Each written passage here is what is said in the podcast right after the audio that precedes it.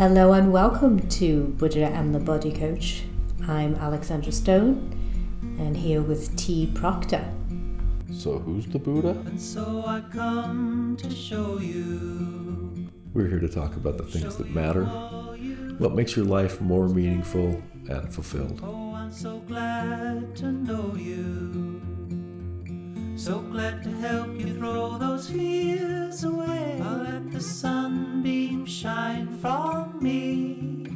I will light up the hills and then I'll be a part of all you see.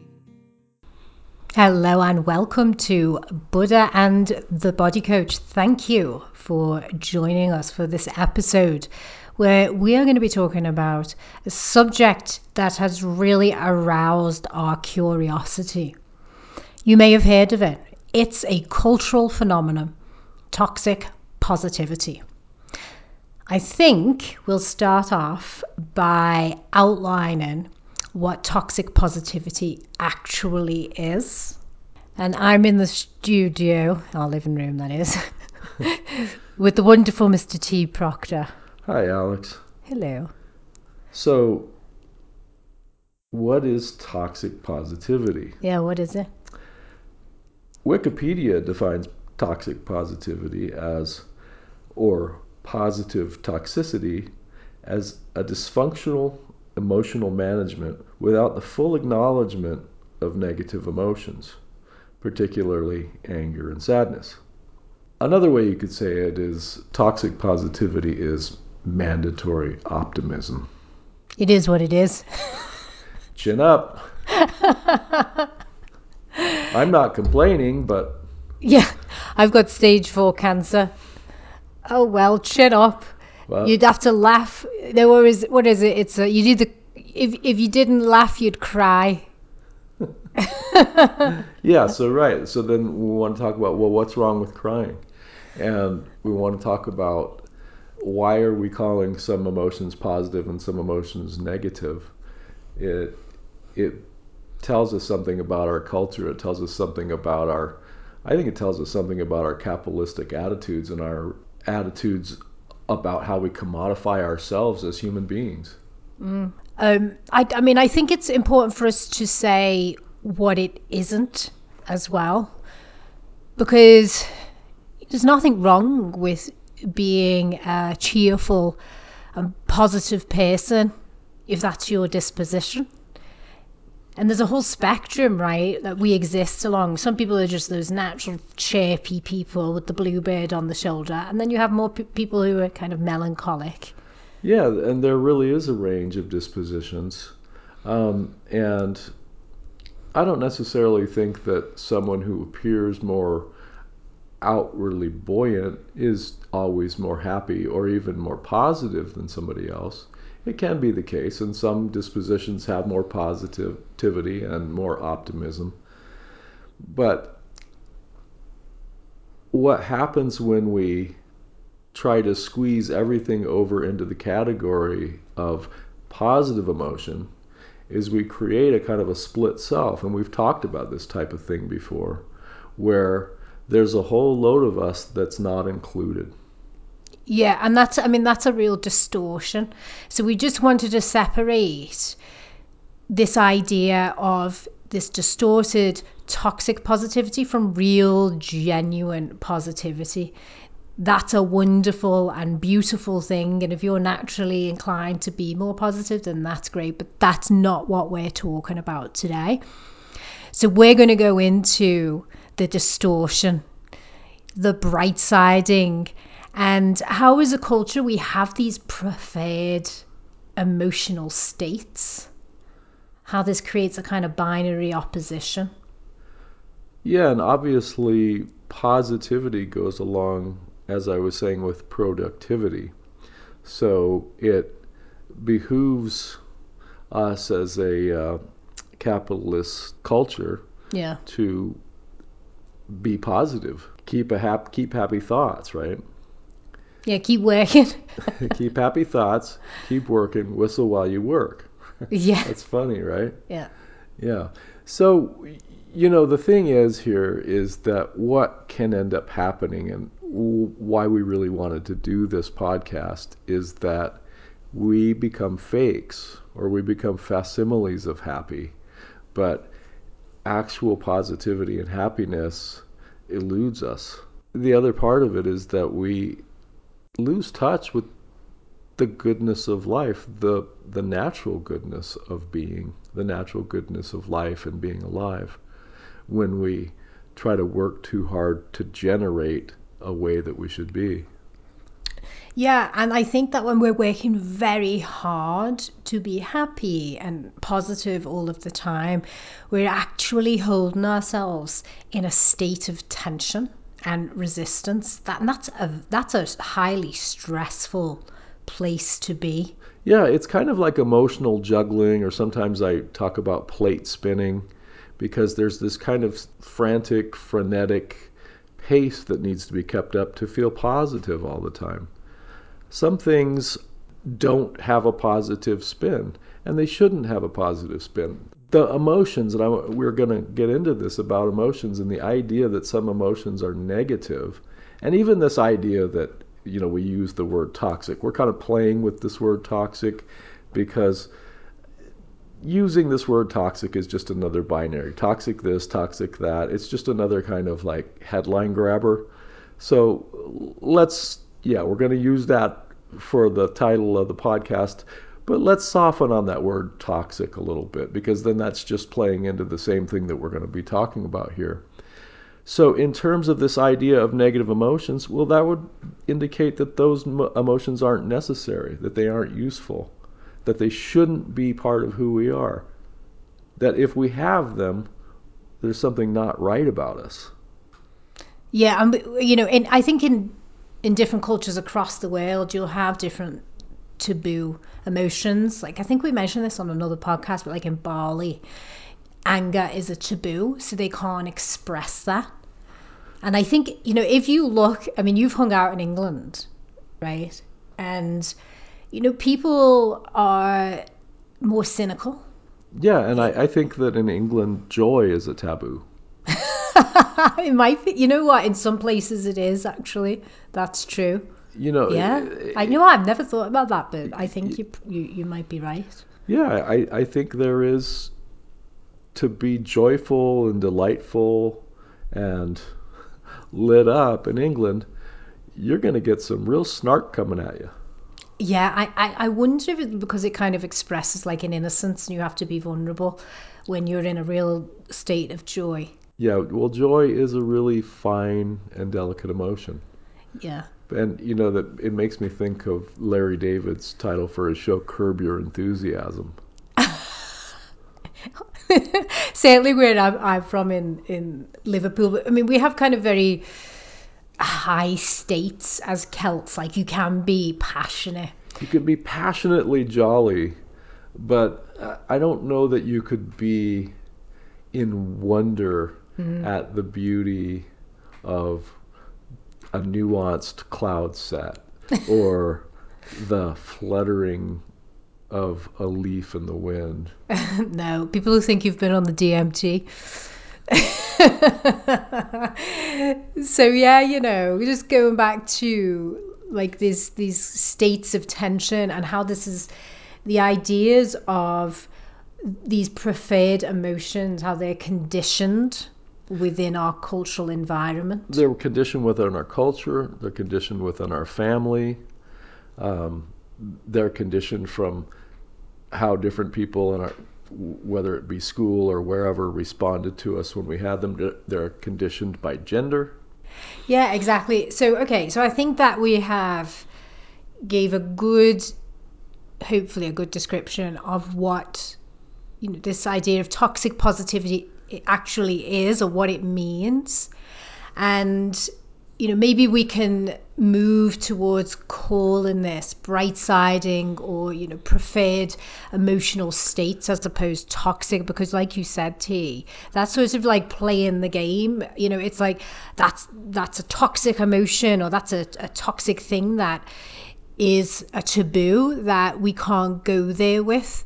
And, you know, that's the whole bloody problem that we are actually communicating yeah, today. and our, our language really has a lot, and linguists would love to hear me say this, but our language has so much to do with how we experience reality.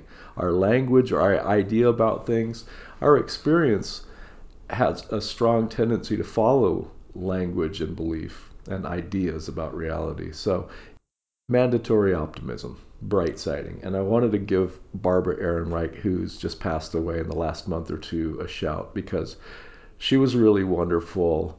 Uh, slight sidetrack, but she wrote a book called Nickel and Dimed.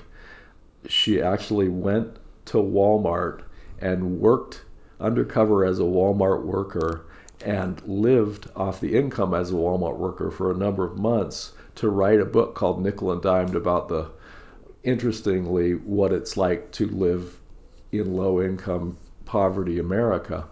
So this woman was somebody who was unafraid to really get into it, despite these extra high degrees and having a lot of success as a writer. She coined the term bright siding. She wrote the book Bright Sided about America and our culture. And the reason she did that was because uh, she got a little tired of pe- people giving her pink teddy bears when she had uh, breast cancer. oh yeah, And, yeah, and the surprised lot. me. Right. Yeah, I mean, something that she said actually was, you know, it's it's almost a burden on the sick person to expect them to remain positive throughout what is an, a really awful, often painful time. And you know, I've got direct experience of this when I was in hospital last year, and in a in a you know as bad a way as you could possibly be in before you die. And you know, I'd had like loads of Facebook messages, lovely ones from people, but a few people were like, you know, there will be something to learn from this. I'm sure you're going to take something positive, and that might that might be true eventually. But I actually have the quote right here. Somebody wrote to you, and you were terribly, terribly sick, and it was not pretty. And somebody wrote to you, Alex, I'm sure you'll learn something from this and turn it into something positive. I know, and I was just like, I'm not, I'm not ready to bypass. You know, th- I think I did say that actually.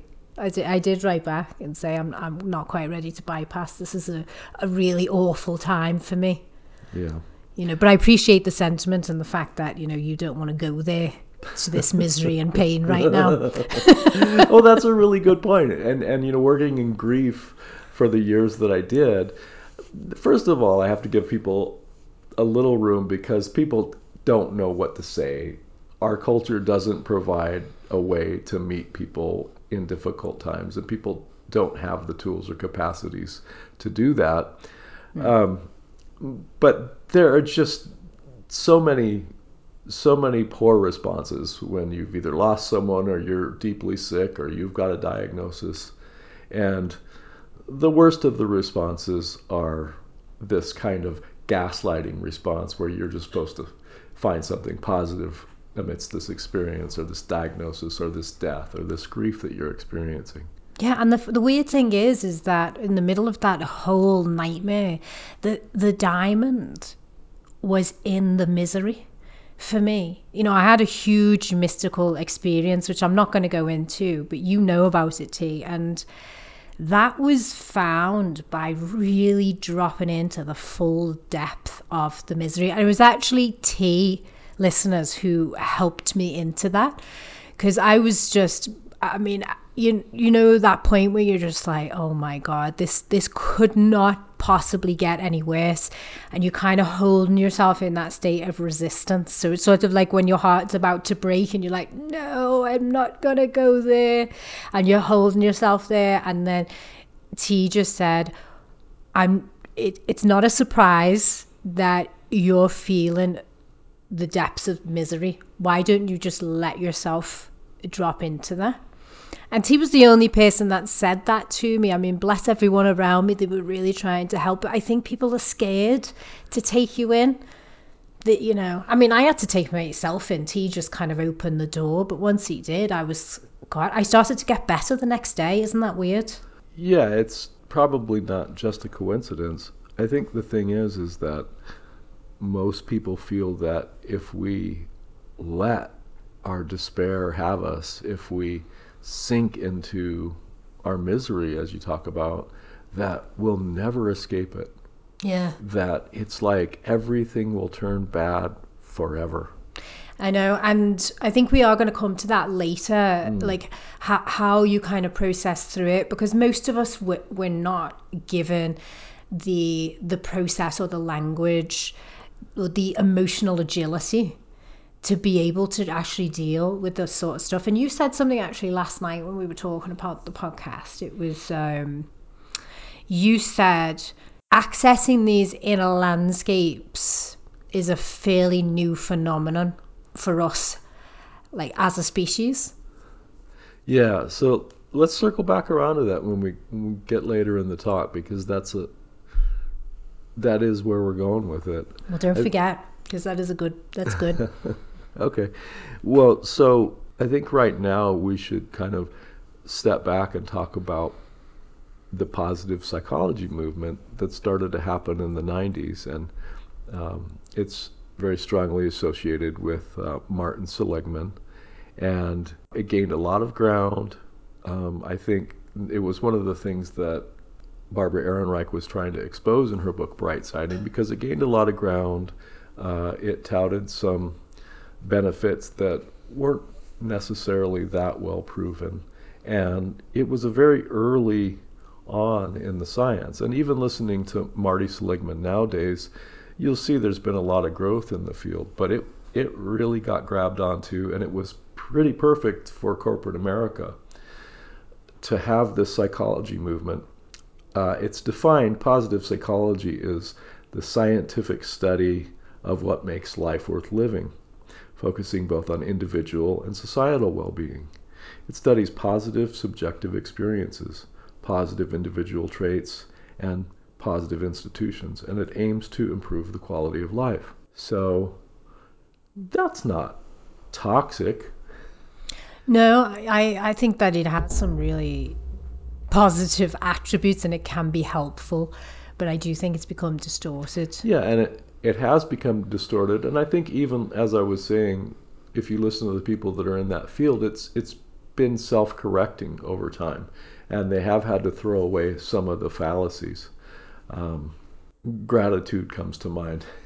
it's an interesting practice because a lot of these things with the positive psychology are a kind of medicine and poison depending on who and when it is administered to. And for instance, gratitude can be uh, very helpful, and even gratitude practices can be very helpful. And at the same time, gratitude can, if you post it on Facebook or you post it on Instagram, it can make other people envious. That can complicate your life. It can make you feel pressured. Yeah. It can actually gaslight the reality of your difficult experience. So, a lot of these things from positive psychology are really worthwhile and should be taken with a grain of salt. Hmm. Yeah, and I just want to also circle back to what you were saying about productivity, you know, and how it's kind of misused. There is a bit of pushback in the culture, especially actually in America, which I find interesting now around, you know, the idea that if you're feeling bad, you should go get a therapist or, you know, get some affirmations when you might be working three jobs and be in poverty still and not be able to afford your rent. Or maybe you've got a relationship that you know is is di- like difficult or whatever. Well i guess i guess therapy could help you out that, with that one but the, my point is there are certain circumstances in our lives that are not going to be helped by saying affirmations, by expressing gratitude. There are certain things that we need to change. And what's funny is like anger is a real catalyst for change, but it's one of the it's the mad, bad, and sad emotions that we tend to corner off as negative. Yeah, and so it sounds like you might be wanting to talk about anger. W- One thing I'm thinking of when you're talking about this, though, is we watched that experience of the earthquake in Nepal. Oh yeah, that was that's a brilliant that was a brilliant documentary. And that kind of situation, or a war, or even living as somebody that is discriminated against continually, those kind of situations, when people don't recognize a need that someone is having and there's no help available, it's more than insulting, it's violent to suggest that people be positive. Yeah, so it was like In those- systematic abuses. Well, I would say that suggesting people just, you know, there are these kind of. Um, uh, Barbara Ehrenreich was talking about in one of the videos we were watching recently. There are these theologies. What do they call them? Th- prosperity theology. Oh, yeah. You know, I remember there's this guy named Creflo Dollar, and he was quite angry. It's a name. Creflo Dollar. He was quite angry. He's a preacher. He was quite angry at his congregation because they hadn't raised enough money for his private jet, God. his new private jet. Is he one of those one of those super churches? Um, I, I, yeah, I guess so. You know, They, but- they but the fascinate me. So it's called. I think it's called prosperity theology.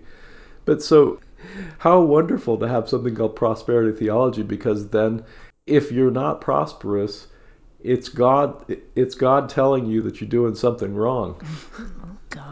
God, I know. and and vice versa if you are prosperous it's god telling you you're doing something right and you deserve a jet Wow, it's kind of basic, isn't it? But yeah, so yeah, we've got yeah like these systematic sorts of uh, abuses going on, and people you know existing within the marginalized groups, or like all these real distortions happening like within the culture, and you know trying to tell somebody that an affirmation or gratitude or just being positive is going to fix that like you said that's a real it's an aggression against someone there's something important to mention here.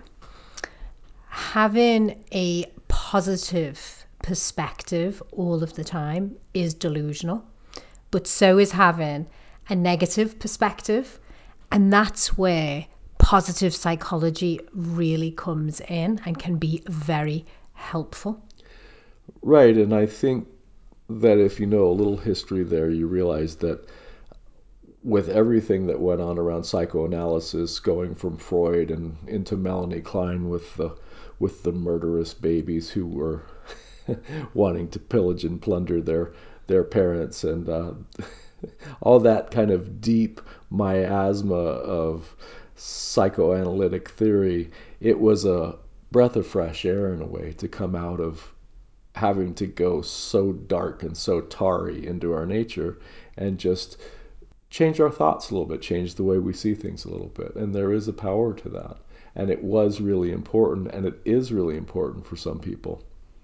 Yeah, exactly. So we uh, we as human beings do tend to have a negativity bias, and that is an important part of our evolution. When we were in the wild and we were trying to survive, we had to look for problems. There's actually there's actually a gene associated with this type of brain. They call it the warrior gene, or more flattering, the strategic gene. And I found out I do actually have this gene. and they, they think that it You're more comes from flattered. you're more flattered by strategic than the warrior. warrior. A worrier. I see. Okay. Definitely, yeah. Thought you meant warrior. I think I did. I think it was something else about having a warrior gene as well. But anyway, that's that's another Do you podcast. have that one too, Alex? I do, yeah. Ah. but the strategic gene, so this is where it comes from. You would go into a settlement and you're going to look around. Okay, there's going to be a flood from that direction, there's a bear pit down there. We won't have water, or how do we get running water? oh there's bad weather in this environment you know you know so you have to basically like seek out all of the potential issues and it was very beneficial but now we live in safe environments in houses and there just aren't as many problems. Except on the news. Except I was just about to say that. so the news is like the perfect example of our negativity bias. I mean, look, what do you always say about consumerism and capitalism? What do I always say about it? Yeah. Oh goodness, uh, that it eats It's just us supply alive. and demand. Just supply and It's just demand. supply and demand. the media Okay, is not like hey you know we're uh, we're just over here you know creating this stuff and just pushing it on you Like, they're responding it's like an algorithm to what it is that you want to consume so, so we have these 24 hour news cycles because you know people are watching it because people are keyed in if if you weren't it wouldn't exist right so we want it as a as a people Yeah, and I think it does give us dopamine to be either made scared or angry, scared or angry, scared or angry. Exactly, yeah. So we want we naturally have this inclination towards negativity, towards you know seeking out the problems, and that can cause us to become focused, you know, on on the negative, if you want to call it that. So positive psychology helps in that regard. It can redirect us, and we can start to focus on our positive experiences without faking it. Uh, Even just feeling the breath can be a positive experience. We don't need to fake that. That's the important bit, the faking. Right. Yeah, because if you if you know that, or let's say not that you know, let's say you feel deeply unattractive, like you feel that you're ugly, and that nobody loves you. It doesn't matter how many times you tell yourself that you're beautiful and that you're an attractive, worthy person in the mirror. You're not going to believe it not on a deeper level. It may it may actually band aid for a bit, but you know, that's a, a house of cards. And so the best way to use, let's say, just affirmations, we'll come to gratitude in a second, is to just be honest. So if you don't feel that you are beautiful, you might say, I know that I don't feel this, but I am looking for the beauty. I am looking for the beauty in myself. I'm looking for the beauty in others. I am looking for my worthiness in the world. You know, so it's it's you sort of directing your brain towards seeing it. Hmm. And another example would be gratitude. So if you if you look around your life, I mean, look, if you're in Beirut, I mean, it's going to be pretty tough in the middle of a war to find gratitude. I mean, people do actually. But it's then, okay, uh, am I grateful for the sunset? Am I grateful for music? Am I grateful for having running water coming out of a tap? So you're just acknowledging the goodness in your life that is actually there. You're not making it up. You're not saying, I've got a great relationship and I'm really, you know, I'm really grateful for it if you don't. So I think you, there was a really good example of that. There were people who knew inherent goodness in themselves when everything was going on in Syria, especially early on, and you were seeing these things like rubble and people doing puppet shows for children amidst the rubble. Those are people who are finding something of value, worthwhile, and I'm going to make the connection from what you're talking about about gratitude to the ability to give kindness and the inherent knowing that being kind to another person and being of service to another person is a goodness. Mm.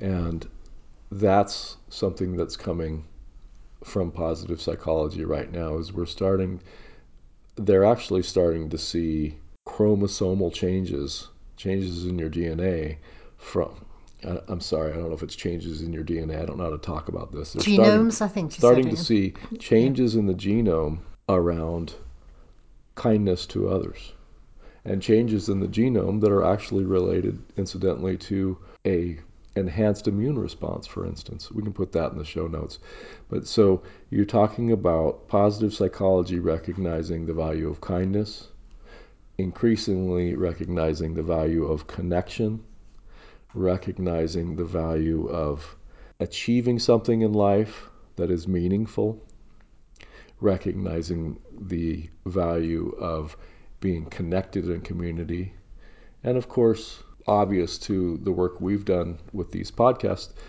the feeling of being safe and secure. Yeah. And when we can see that those things are to some degree present or work with some of those things in our lives, that creates a greater sense of well being. That creates a greater sense of meaning for us.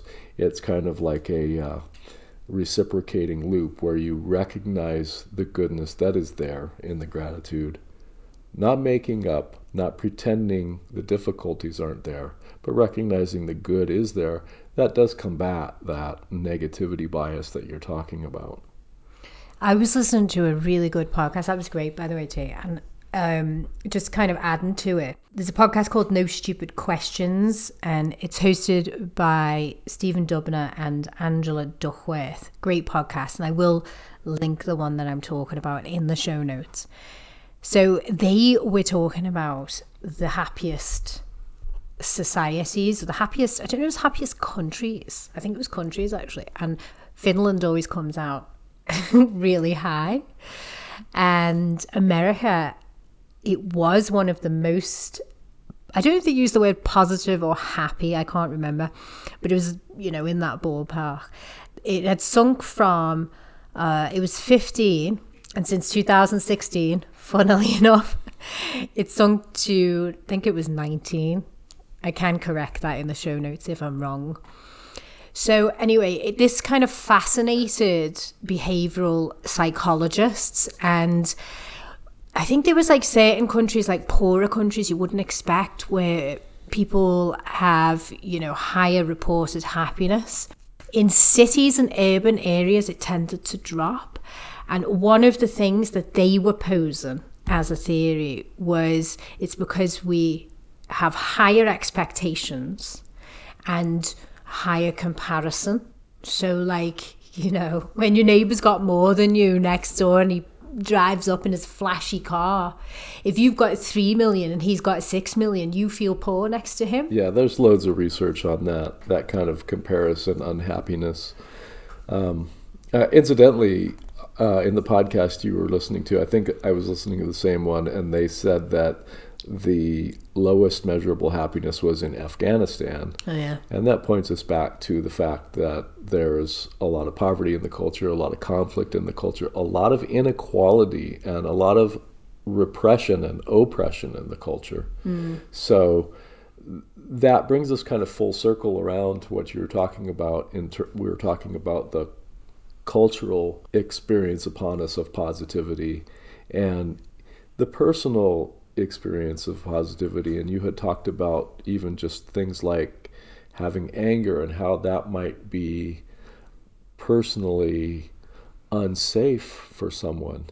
And instead of someone learning through the course of their life, oh, when I'm angry, that means I'm setting a boundary, or when I'm angry, that means uh, somebody's blocking my initiative, or when I'm angry, that means there needs to something really needs to change in the environment, you learn anger is bad, and then you get called uh, the little terror or the the rainstorm when you're sad, for instance. You start to learn that your vital life energy, as seen as anger or as seen as sadness or as seen as grief, is not valued, not wanted, and should be shut out from life. So that kind of comes full circle to what you're talking about there. Yeah, that that's brilliant. So it has value, but then you know it, it, it also it can be hugely distorted and cause delusion. Right. So I think what this brings us to is the value of being real in life. Mm. So why? T, I'm going to ask you this question. I mean, this is the name of your business. It's called Being Real. So, what is the value of being real? Well, so when I love the name of my business, Being Real, and being real means so many things and so much to me that I, if I just touch on it a little bit, it's not just about kind of being where you're at and being honest and being truthful about what's going on with you, at least inside to yourself.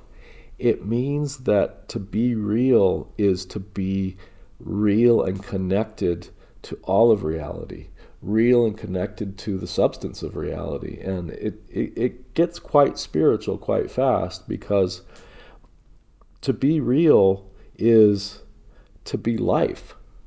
And I think this is maybe getting a little ahead of where we were going, but to be real is to be in the flow. And we'll come back to that. But to be real is It's really about not having any depth, right? If you if you don't have you don't have it. So if you if you can't be real, like you said earlier, it's it's kind of fake. yeah, it's it's about being like a shell of oneself. Mm. It's like living in the matrix, so to speak. Yeah. You know, I think it's funny there's so many Matrix type movies and things like that, and so many movies about kind of breaking out of this these like artificial realities and so forth. Mm. Because it's really unsatisfying. Yeah, that's interesting. I'd, I'd never thought about it like that before. I mean, like the spiritual communities are all like, the, the, the Matrix is the, is a way of the Illuminati telling us what's really going on, and it's like, well, maybe it's because you're really incoherent with yourself. Yeah, and the ego can be seen as the matrix. The ego is the cumulative collection of history and ideas and images that we have about ourselves and the world and other people and about relationships. And unless we wake up, we become woke from our from our egos to some degree, we can't actually be real. We can only be kind of a mimicry of what we've learned from our culture, what we learned from our families, what we learned from other people mm. that we admire or, or dislike. Yes, I just want to take you back to that idea of coherence. Now, I mean, I must have lived here for four years now. Well, it'll be four years, won't it, in March? Kind of, you know, mostly here, little in England. But anyway, I'm, I'm noticing the differences between the cultures.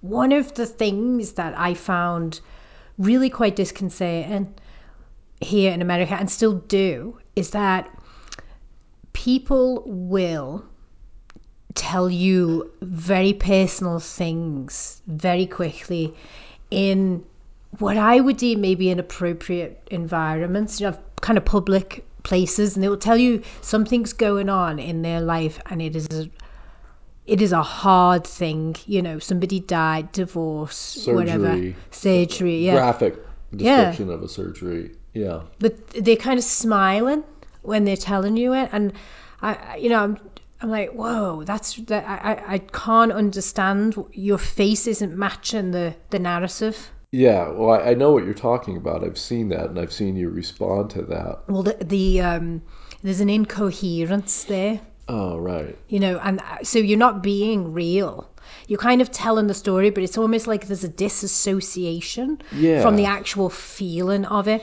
um, now in, in england like we pointed out you know there's a little bit of a difference we are more cynical we do bright side uh, emotions And you know upper lip. yeah, definitely. But people will be will tell you what's going on in their lives. They don't cry, but they will look kind of miserable. I mean, a lot of people in England look kind of miserable, like an old lady next to you on the the bus, you know, because we we have public transport there. she, she might start telling you about. Oh, my son, you know, he's got stage four cancer, and I'm feeling, you know, I'm, I'm struggling with this, or you know, whatever it is. But she's not smiling when she's telling you it. So I, you know, I've noticed that as quite a profound difference, and I found it quite hard to connect with the culture in some ways because of that. Yeah, and what I see in what you're talking about is that people don't feel that their experiences are real and validated. So they are kind of like, even though they might be happening to someone's body, uh, people don't have an embodied way to transmit to you what's going on because they don't necessarily feel that what they first of all, they can't feel what they're really feeling inside about it because they've become so shut off to that. Yeah. But at the same time, they don't feel that even if they did feel it to some degree, that that feeling is going to be felt by another or met in a way and seen in a way, as we've talked about, feeling felt. So I think in this culture, and I, think it happens in England too, but the sense that we will feel felt Yeah, it does. It's just a different sort. It's just a slight difference, but it's similar. Yeah, this sense that we will feel felt is kind of more and more absent, so that everything becomes kind of superficial, commodified again, and in that commodification, it's just a thing I'm telling you about. It's not a self, it's not a self reality I'm mm. telling you about. So I am this thing and I'm going to tell you about this thing. It's it is a form of dissociation. So that that is basically a lack of trust in oneself, or it leads to that. Because if you're constantly incoherent, you can't, you don't feel like you're going to be met properly or fully. You may even be belittled or, you know, derided for your true emotional or feeling state. And Yeah, so why would we trust yeah, why would we trust that we could share ourselves in a real way? well, you yeah Why would we even learn t- to be that kind of trusting? You learn you learn not to.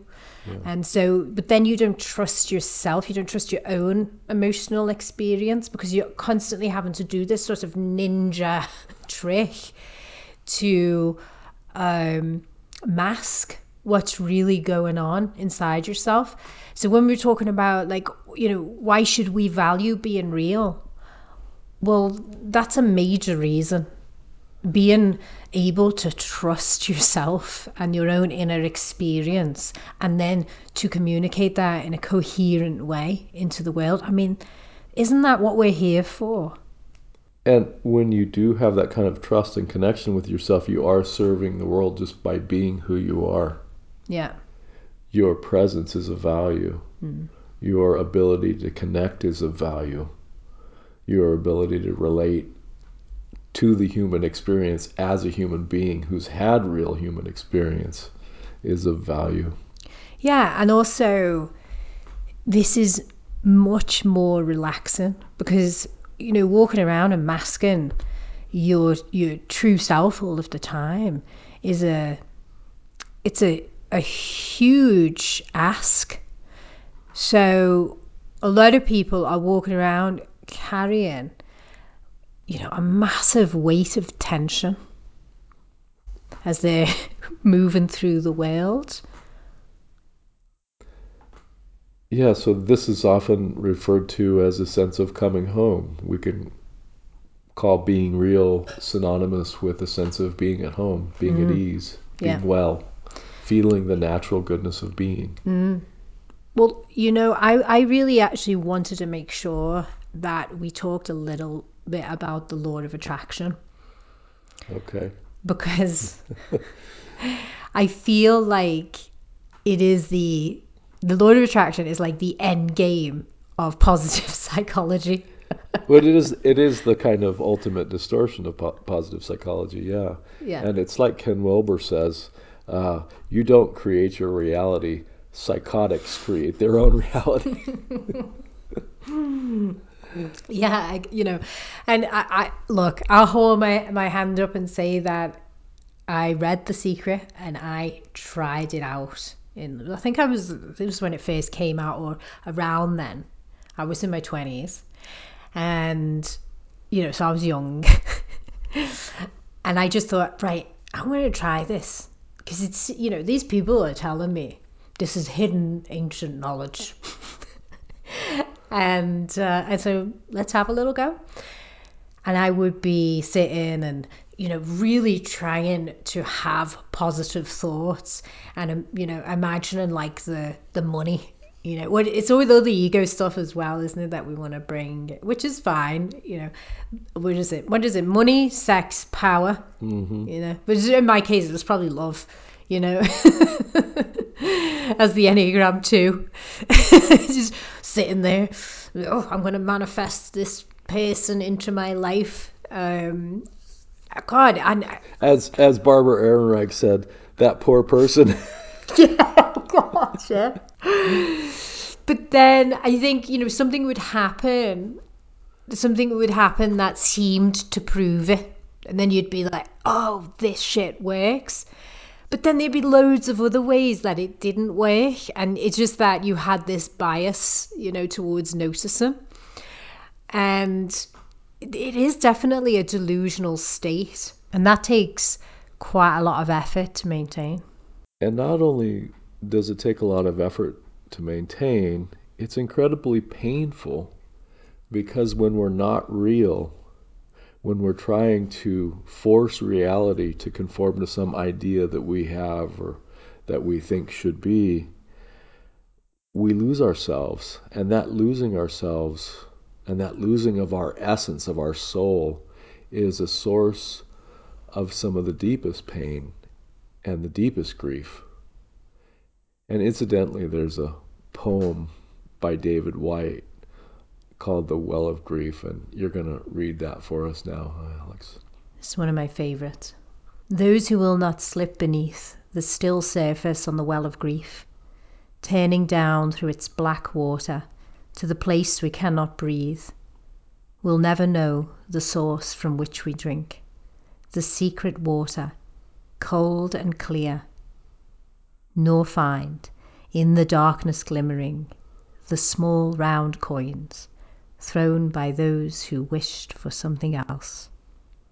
Lovely, thank you. The secret water. So, the secret water is the mystic nature, the thing that we call soul or essence or being.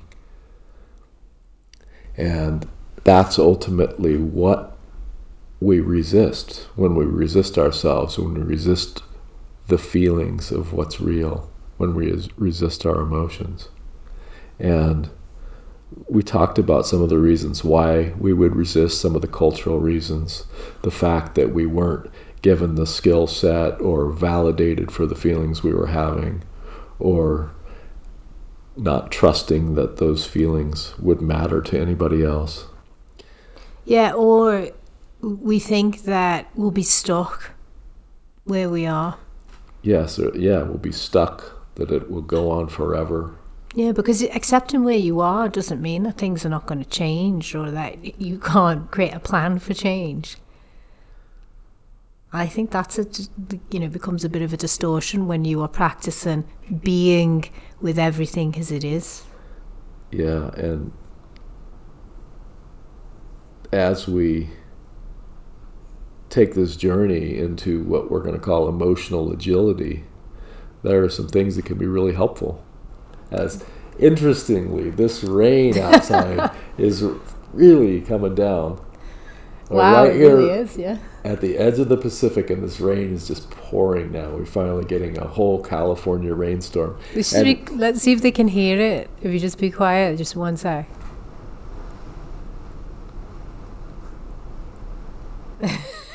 All right. Well, maybe it's there. So, particularly interesting is that what we're going to talk about right now is how to process what we feel. And one of the techniques that we're going to talk about is uh, something that Tara Brach has brought forward, and it is the technique called RAIN. So I'm not sure if there's a couple things we want to cover before that. oh, that is very synchronistic. So yeah, uh, I don't think so. I mean, we were just really talking about you know why we why we tend to resist these states, and you know we're just worried we'll just we'll get stuck. We won't know how to get out of these states. We'll have a breakdown. We'll end up in, on a psych ward. I mean, I've had those thoughts myself, so I know you listeners have had those thoughts too, and it can just be very scary because you you you know can, there can be a terror around experiencing you know some of these more these emotions that we find more difficult. You know there's another part of it too and it's that we see other people who kind of wallow in these emotions. So we're not talking about wallowing. We're not talking about becoming eeyore or becoming like uh, the angry person or, or you know the, the rager the rage monster. We're talking about learning to skillfully navigate these feelings. And this is where we're going to bring in this rain yeah, well, you talked about emotional agility, uh-huh. actually. So it's being able to move in and out of these states. So if we start with in out and through i would say that's well, in out and through, that's great, yeah. So the first one, the R, is recognize. the rain is so loud. pounding the windows So recognize. And so when we're recognizing, well let's just read it out there, first recognize allow investigate nurture that's rain recognize allow investigate and nurture It's one of T's favorite things is to have an acronym in the podcast. it seems to be a theme here Okay, so you want to go into recognize? Right. Well, so just recognizing that something's happening, um, being in touch with ourselves enough to know something's going on here, and having a kind of an openness and a vulnerability, and a non judgment, and a kindness towards the fact that something's happening. Maybe it's mad, maybe it's sad, maybe it's glad, but let's find out more about it. Let's recognize that it's there. Yeah, so it's kind of like a mindfulness in a way. Yeah, and this is really a mindfulness practice. Yeah. Okay, then we've got allow, and I think this is huge. Actually, this was life changing for me. And when we're talking about allowing, we're talking about not resisting. And you said something brilliant earlier. I always want to hear when I said something brilliant. I it was about destigmatizing or, or like I guess our inner inner world. So when I'm talking about destigmatizing, what I'm talking about is like emotions aren't that big of a fucking deal. it's just an emotion, and an emotion is kind of a situational thought position with a feeling in the body, and the feeling could be anything from a powerful shaking to a collapse to uh, a rise of energy from the genitals through the head. Look, it's just a feeling. It's just an emotion. They're not a big deal. now, we've been taught, oh my God, if you feel this way, or if you show that expression, or if this, if you're mad, if you're sad, if you're grieving, if you're lonely, all these things are such a damn big deal. They're not a big deal. They're just feelings. They're just emotions. They feel big. They feel real. And it's important that we feel the bigness and the realness of them. It's important that we, so to speak, be with them. But they're not a big deal. Yeah, you know, you said something yesterday as well, and it was like, um, you know, a f- an emotion. You could look at it like really objectively, like you're tickling your arm with a feather or a stone, you know, and it's like, yeah, if you you're really trying to feel what's going on, it can it can be like that, you know, like that visceral. We might feel a heat, might even feel a ticklish sensation. Right.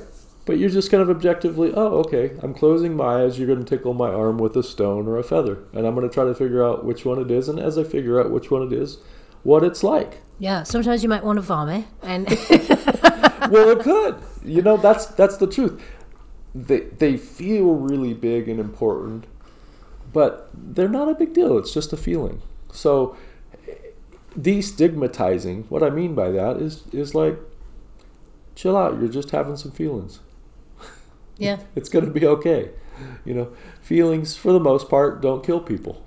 well, I don't know about that. Oh, I've been doing this for a lot of years, and you know, nobody's dropped dead. People have felt all kinds of things. What about crimes of passion? Well, that no, that's interesting because that's actually a behavior. So we confuse behaviors and acting out of emotions with the actual feeling of the emotion themselves. And yes, acting out of emotions and uh, performing the emotions onto other people can hurt, can kill. Yeah, I think it's somewhat. And that's that- another reason why people are a bit worried. That's why we tend to not want to allow them because we feel that the natural extension of this emotion is some terrible action in the world or some mm. withdrawal from the world. But the reality is, we can skillfully and agilely move through these feelings. And they're just feelings, they're just emotions. Yeah, right. Okay. So that's perfect. So that's allow. Yeah. And, you know, if we're going into allowing, then self compassion using that model is a really good way to hold yourself through that whole process. Self compassion comprised of three simple things mindfulness, recognition of your common humanity, and self kindness. Okay, so when we get to I, it's investigate. You said name it to tame it. I wanted to say it. Okay, you get to name it to tame it. That's Dan Siegel's anyway, so. uh, right, so investigate. Now, this is really interesting because oftentimes you'll get really good at feeling and allowing something to be there. And you can allow something to be there, but that thing will be kind of amorphous and stuck, and it'll, it'll just have this kind of overwhelming shape and intensity and kind of even feelings that go along with it, but it's not really clear what's going on. So, one thing that's really important is we start to hone our ability to ask what's going on and even what's really going on. And as we start to ask that as we're feeling, we not only notice that our feelings have a logic, they have a reason, but they also sometimes have an ask or a want or a need to be fulfilled or an action that needs to take place from them. And so, yes, we're being with it, but we're not just being with it, we're being with it with a curiosity, a kind of an investigative wonder like, okay, now I feel this sense of this stone or this feather on my arm, and I want to know what's it all about here? What's what is this thing that I think is an arm? Is is I call it arm? What does it really feel like? Do you know what? I just as you were talking, then I was thinking to myself, I wonder if because sometimes sometimes feelings, and emotions just happen, and there's nothing you need to do with them. And you've just said, at other times you might ask them, you know, what do you want? What do you need? And sometimes that answer might be really hard. Uh, You know, yeah, that's It- you know, not what you want to hear. well, that's really good because that's another part of what we want to talk about is that part of being real is following what's true, and we're going to come back to that, I think. Yeah. in the process. But yeah, so investigating, wanting to know what's true within your experience. So wanting to know what's true within the emotion.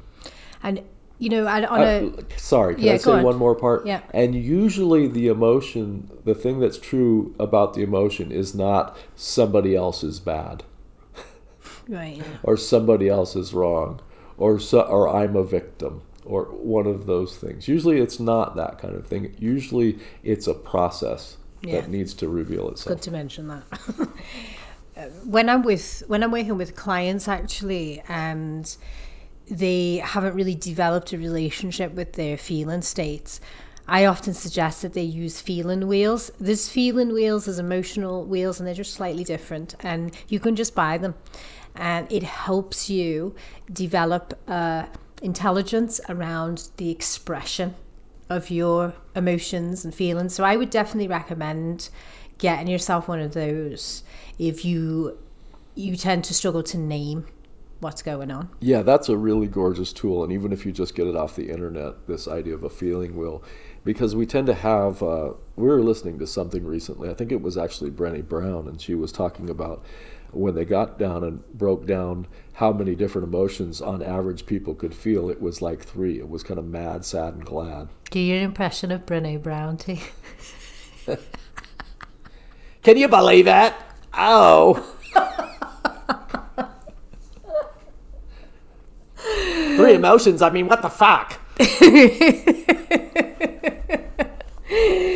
he makes me laugh with this, listeners. He, he goes into it. I get the I get the full theatre. Brilliant. So yeah, I mean, what was it? Brene Brown. You already said it, didn't you? I Sorry, I already said just totally got swept up in that. but yeah, anyway, we're talking about like you know, sa- learning to save your inner life. Let's come with- back because we got because we we're, because we're right in the middle of the rainstorm here. Let's not get out of the rain. Okay, we've got rain. Recognize, allow, investigate, and nurture. Yeah. Right? Okay. So part of the investigation is what we've talked about, and now you're coming to Nurture. no surfing Oh, the inner life. I surfing the guess you were, life. were just saying that. Yeah, so, so saving your inner life, but you know, having an intelligence about that. It starts off with something simple like just naming your experience, and then you can move on to self inquiry, which you know requires you to have more of a an attunement with what's going on with yourself. And as you get into self inquiry, I mean, gosh, this goes really deep. So you And can what's learn. the line from the the David Whyte poem? We will never know the source from which we drink the secret water, cold and clear. The secret water, cold and clear. Yeah. So, self inquiry. He does this. I mean, he taught me the process of self inquiry has been very, very helpful. And there's lots of different ways that you can inquire into your own inner experience, but the way that he does it comes from the diamond approach model. Yeah. and that's amazing. Um, that's all I'm going to say about that. But you can go deep with this stuff, and you can develop your intelligence.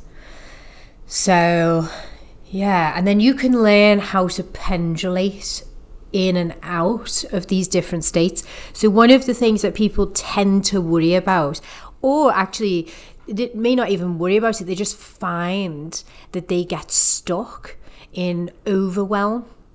So you might kind of find this emotion that perhaps you haven't contacted since you were a young child, and you find that you sit crying all day.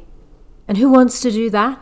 Sit crying all day. And I've been there when I didn't have the right guidance, but we don't have to do that.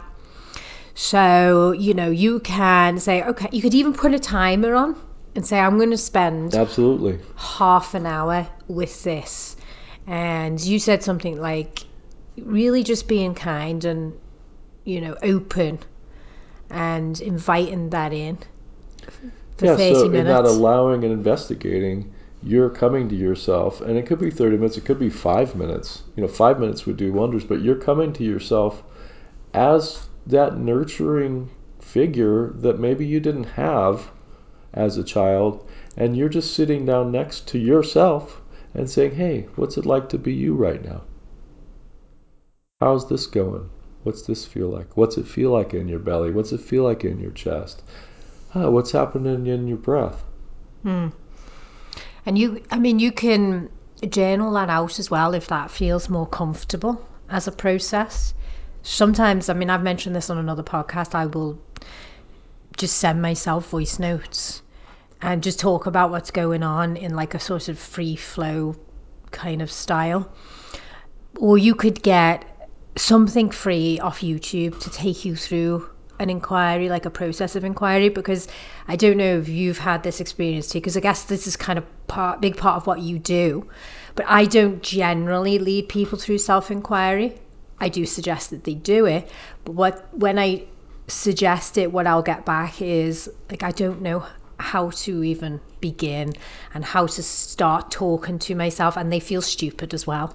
Yeah, and frankly, this is the value of doing some kind of therapy, counseling, coaching, particularly the therapy and the counseling in your life, or even having some kind of spiritual practice, because we need to have a forum, and often an interpersonal forum, where we're relating around this material and where it, someone is helping us unpack this material. You know, sometimes there's just it's just not possible to afford that or there's nobody even available, for instance, through the NHS, right? So we have to go online and we have to listen to teachers or find, we have to seek Yeah. people that we feel good about, that we trust. And, you know, we talked about Tara Brach and some of the people over at Spirit Rock. They have so many resources online. There's so much now that even if you can't afford one on one therapy with someone, that you can go and you can gain benefit and you can really make progress. And I've seen people who can come to me, for instance, less regularly, but they're really diligent in, in wanting to know and they're their heart is invested in it and they they try these different avenues and they try some ones that are really great for them and they try some that kind of peter out but they keep on with the investigation the eye of rain. The thing is is that your life matters your experience matters your inner life matters. And as we start to recognize that through doing things like putting this rain process into into our work our life gets richer our life gets deeper and we taste that cool clear water so finally the end of the rain process is to nurture ourselves Yeah, we've got a whole podcast about that. it's the self-regulation podcast So you go back and, and really listen to that. But, you know, lots of the techniques that we talk you through, simple. Yoga, breathing, which is a big part of yoga, meditation, even just, you know, having textures around you that feel very comforting. Things that feel good. That's what it's about. That's what self regulation really is about. And I'd probably say active relaxation, you know, as opposed to just kind of like numbing out, although sometimes you do need to do that. yeah but starting to notice the living world as well. Notice the rain hitting the window. Take a few moments to listen to the rain hitting the window. Notice the sunshine on your face. Stop and smell the roses as they say. Relate to somebody with kindness. You know interestingly coming back to that idea of kindness one of the most self-regulating things you can do is to be kind to another person Yeah. and see that kindness affect them. You you do that in an intelligent way that, that respects your own boundaries. Mm-hmm. But this idea that we can have a positive im- impact on another human being just by being warm hearted, just by being kind, that changes us. Yeah, and it actually gives you a vagal nerve response, which sends you those feel good hormones. So it's kind of, you know, it's like we're wired for kindness. And there is a reason why every single spiritual tradition you've ever heard of suggests service and acts of kindness as a way to get closer to God. Yeah, so I think it's the Dalai Lama says, for true happiness, serve others. Yeah. And the whole Tibetan Buddhist tradition is based on compassion. Like the highest movement, the highest form of life is compassion. So start at home with the compassion. Recognize, allow, investigate, nurture. Let the rain come into your own heart. Start at home with the compassion. Start trusting that it's okay to be real. Yeah. And start noticing that every time you're real, that truth opens up a little more depth in your life, a little more holding in your life. Maybe even a little more resource from people that are willing to help you along the way. Yeah, and then, you know, that leads us to trust in life's inherent positivity, not the dist- distorted version, because life is just going to be full of everything. And we're not always going to have these preferred experiences and preferred emotions and feelings. It's just delusional. And you know what? You know, if I could give that to you, you wouldn't want it. That's the other thing, because we really find who we are in the darkness, so to speak, and we grow from that. In the well. Exactly, and there's a reason the that well. they say that the lotus flower grows in the mud, right? So we wouldn't really want it anyway. Embrace that which you are. The full mess of our humanity. The full catastrophe, as they say, of our humanity. and it's really that is the the beauty of us. And look at every story out there. I mean look do you want to do you really want to watch a movie that is just happy the whole way through? You don't you want to watch the characters struggle a little bit and then they come through at the end yeah? Even even Chitty Chitty Bang Bang has like conflict. Mary Poppins and such, you know. exactly, you know. So it's part of our nature. And only if we could really just draw that in and really let go of these states of tension. And you know what? If we did that, we would be more resilient in life, you know, both on a personal level and on a cultural level, because we could drop that victimhood that seems to just be out there at the moment in our culture, you know, this kind of sense of entitlement as well. And we just kind of like, okay, I'm here and this is precious no matter what's happening. Doesn't mean it feels good.